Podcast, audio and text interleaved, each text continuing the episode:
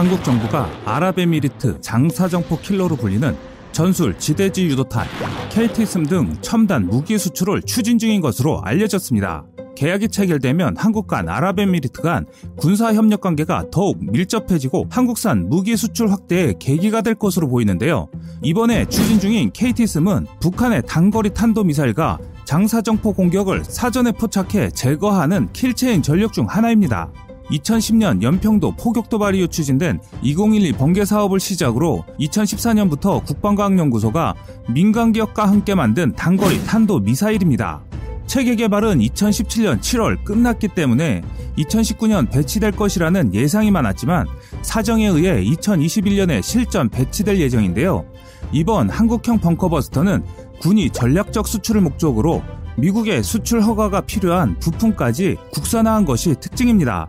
벙커버스터라는 이름에 걸맞게 KTSM은 적 갱도포가 숨은 진지를 입구채로 아예 박살내고 군단 작전 범위 내에 적 중심을 타격하는 미사일로 군단 포병에서 운영하는 MLRS와 천무 등과 함께 운영될 탄도 미사일입니다.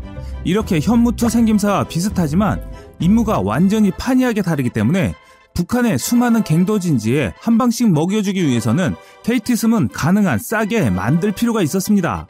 또한 동시에 KTSM은 현무투와 같은 전략적 가치는 없기 때문에 미국을 비롯한 외부 관련 사항이 어느 정도 노출되어도 크게 신경 쓸 필요가 없는 무기체계였습니다. 그래서 KTSM은 개발 및 양산 예산과 일정 등이 모두 외부에 노출되어 있으며 미국의 허락을 받아 군용 GPS 칩을 장착한 것이 특징입니다. 또한 전파 재밍에 강력한 군용 GPS를 탑재한 이상 관성 항법 장치와 같은 다른 유도 장치들은 가능하면 저렴한 것들이 탑재되었는데요. 이렇게 제작이 되어도 주어진 임무를 수행하는 데는 지장이 없기 때문입니다. 충전된 추진제 또한 열 경화성 소재보다 경제성이 뛰어난 열 가소성 소재를 사용했습니다. 결론적으로 현무투와 달리 KTSM은 자신의 임무에 맞는 정도의 적절한 성능에 가능한 저렴한 가격을 추구한 탄도탄이라고 할 수 있습니다. KTSM은 크기와 외형은 물론 성능도 에이테캠스와 많이 닮았습니다. 일각에서는 김치 테킴스라 부르기도 하는데요. 요격 회피 능력도 갖추고 있는 것으로 알려져 있습니다. KTSM은 1형과 2형 그리고 표적 탄도 미사일 K-배츠 파생형이 있습니다. 1형은 지상의 고정 발사대를 사용하고 600mm 구경의 사거리 180km이며 2형은 기존의 MLRS를 대체할 K239 이동식 발사 차량 텔에 탑재할 예정이며 사거리는 290km입니다. 1형은 2020년부터 지상작전 사령부에와 화력여단의 배치를 시작한 것으로 알려졌는데요. 2형은 현재 개발 중인 것으로 알려져 있습니다. 1, 2형 모두 지하 수미터 깊이까지 간통하고 들어가 엄청난 탄두의 폭발력으로 갱도를 붕괴시켜버리는 한국형 벙커버스터 개발에 맞춰졌으며 공산 오차는 10m 이내로 수차례 시험 발사에 성공한 것으로 알려져 있습니다. 탄두는 모두 500kg짜리 관통형 열 압력탄으로 일명 기압폭탄이라고 불리기도 합니다. 일반적으로 열 압력탄은 넓은 지역을 파괴하기 때문에 지뢰지대 개척에 이용합니다. 그러나 KT선 탄두는 관통형으로 만들어져 일정 부분 지하를 뚫고 들어가 지하 갱도 내부를 모두 소각할 수 있습니다. 특히 동일 발사대에서 수초 이내에 4발을 발사할 수 있는데 이는 단시간에 대량으로 목표를 파괴할 수 있음을 의미하는데요. 또한 목표 지점 정확도가 향상돼 한 발로도 표적에 치명적인 피해를 줄 수 있습니다. 한국이 독자 개발로 진행한 벙커버스터는 다른 미사일보다 저렴하면서 벙커버스터의 역할을 톡톡히 하는 것으로 알려져 있는데요.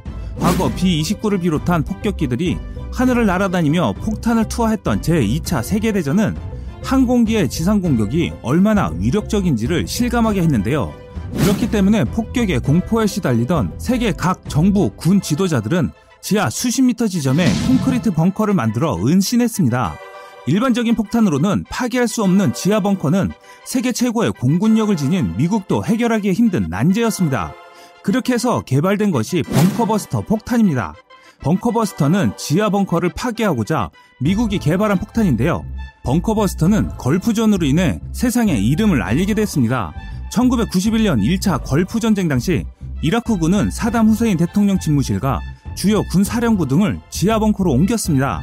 다국적 군은 압도적인 공군력을 동원해 이라크군의 지하 벙커를 공격했지만 성과를 거두지 못했는데 미 공군은 지하 벙커를 파괴할 신무기 개발에 착수했으나 전쟁 중인 상황에서 시간이 촉박했습니다.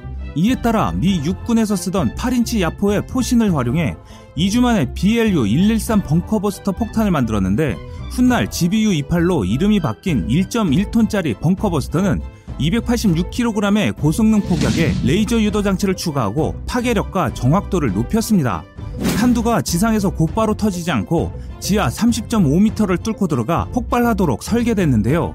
이 폭탄은 1991년 2월 말 바그다드 외곽의 공군기지에 위치한 이라크군 지하시설 공격에 처음 사용됐습니다. 지표면을 뚫고 지하 깊숙이 파고 들어간 벙커버스터는 거대한 폭음을 일으키며 목표물을 완벽하게 파괴했는데요. 벙커버스터의 위력을 확인한 미군은 1997년 GBU-28 벙커버스터에 위성 항법 장치와 관성 항법 장치를 결합한 GBU-37을 개발했습니다. 날씨 변화에 따라 사용에 제약이 있는 GBU-28과 달리 악천후에서도 사용할 수 있게 개량 작업이 지속적으로 추진됐습니다. 2001년 아프간 전쟁 당시 미국은 탈레반과 오사마 빈 라덴이 이끄는 알카에다가 만든 지하 요새를 공격하기 위해 수도 카불과 칸다하르 등지에 벙커버스터를 투하했습니다. 하지만 2003년 이라크 전쟁에서 이라크군이 1차 걸프전 당시보다 훨씬 더 튼튼한 지하 벙커를 만들면서 벙커버스터 한 발로는 지하 시설을 파괴하기 어려운 문제가 발생했는데요. 이에 따라 미군은 60m 두께의 콘크리트를 뚫을 수 있는 GBU-57을 새로 개발하기에 이릅니다. 무게가 14톤에 달해 미 공군 폭격기에서 주로 운영했는데 한국 공군은 2013년 GBU-28을 처음 도입했습니다. 이 무기는 파괴력과 성능이 기존 폭탄과는 달랐기 때문에 미국은 GBU-28을 전략 무기로 분류, 수출을 엄격히 통제했으나 북한에 잇따른 핵실험과 탄도미사일 발사로 한국군의 전략적 억제 능력 강화 필요성이 높아지면서 판매를 허락했습니다. 한국공군은 F-15K 전투기에 GBU-28 폭탄을 장착해 유사시 지하 핵시설과 휴전선 일대 갱도 진지에 설치된 장사정포 지하 벙커 내 전쟁 지휘시설 등을 격파한다는 계획은 이미 수립되어 있습니다. 이렇듯 벙커버스터는 미국이 전략무기로 분류될 만큼 첨단 기술과 파괴력으로 기존 다른 폭탄들과는 쓰임이 다른 것입니다. 한편 이번에 아랍에미리트가 KTSSM을 구매한다면 이란에 대응하기 위한 목적일 가능성이 높은 것으로 알려져 있는데요. 아랍에미리트는 오래전부터 이란을 최대 위협으로 꼽아왔습니다. 시작은 호르무즈 해협에 있는 세 개의 섬에 대한 영유권 분쟁 때문인데 1968년 영국이 걸프 지역에서 철수한 뒤 이란은 호르무즈 해협에 있는 섬 시르바니아스, 아부무사, 아부 누야이르에 눈독을 들였는데요. 1971년 12월 아랍에미리트가 독립하자 이란은 노골적으로 이 섬들에 대한 영유권을 주장했고 1992년 3월 아부무사를 무력 점령합니다. 이후 지금까지 아랍에미리트와 이란은 이섬 영유권을 놓고 대립하고 있는 상황입니다. 이란은 잘 알려지다시피 북한과 긴밀한 관계로 알려져 있습니다. 북한은 이란에게 핵폭탄과 미사일을 비롯한 무기 기술은 물론 땅굴 굴착 기술도 제공했는데 이란은 특히 탄도미사일 부대를 대부분 지하갱도에 배치해 놓았습니다. 이란 이슬람 혁명 수비대는 2015년과 2016년 지하갱도에 있는 탄도미사일 부대를 관영 매체를 통해 자랑하기도 했을 정도인데요.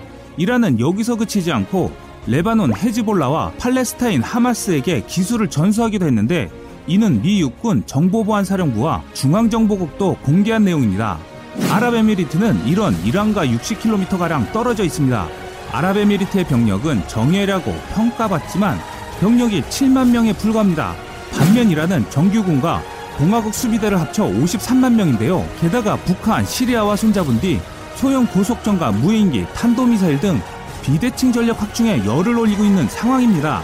또한 아랍에미리트는 이 가운데 탄도미사일을 가장 위협적으로 보고 있는데 2011년 미국으로부터 사드 두 개 포대를 19억 6천만 달러, 하나 2조 3,700억 원에 사들였으며 이어 EU 군수기업으로부터 조기경보용 정찰위성 두 기를 도입해 운영 중입니다. 이런 아랍에미리트에게 마지막으로 필요한 것이 지하시설 파괴 무기였습니다. 미국의 GBU-57 막 벙커버스터와 같은 무기가 좋지만 아랍에미리트 공군에는 이를 실을 대형 전투기가 없는 것이 문제였습니다. 그렇다면 지상 고정식의 파괴력을 갖는 정확한 미사일이 필요했는데 한국의 KT-스미 가장 적절했던 것이죠. 또한 거리도 가까웠기 때문에 가격이 비싼 탄도미사일도 필요 없었습니다. 그런데 아랍에미리트와 이란의 대치 상황에 한국형 벙커버스터가 딱 맞아 떨어진 것입니다. 한국이 실전 배치도 아직 끝나지 않은 KT-스물 아랍에미리트에 수출하는 것은 과거 양국 간의 협정에 따른 것으로 풀이됩니다. 군 관계자에 따르면 KT섬 수출과 관련해 양국은 현재 계약 규모와 세부 조건을 논의 중인데요. 또한 아랍에미리트의 한국 국방과학연구소와 같은 기관을 설립하는 데 협력하는 방안도 논의했다고 전했습니다. 특히 이번 KT섬 수출로 아랍에미리트와 사우디아라비아 지도자 간의 두터운 친분을 생각하면 사우디아라비아에도 한국형 벙커버스터가 중동 지역에 새로운 바람을 불러 일으키는 촉진제 역할이 될 수도 있습니다. 이번 일을 계기로 가장 한국적인 무기는 세계에서도 통한다는 것을 보여주는 좋은 사례가 되었습니다. 마지막까지 한국형 벙커버스터의 선전을 응원하겠습니다. 지금까지 세상의 모든 이야기거리를 얘기하는 꺼리튜브였습니다. 시청해주셔서 감사합니다.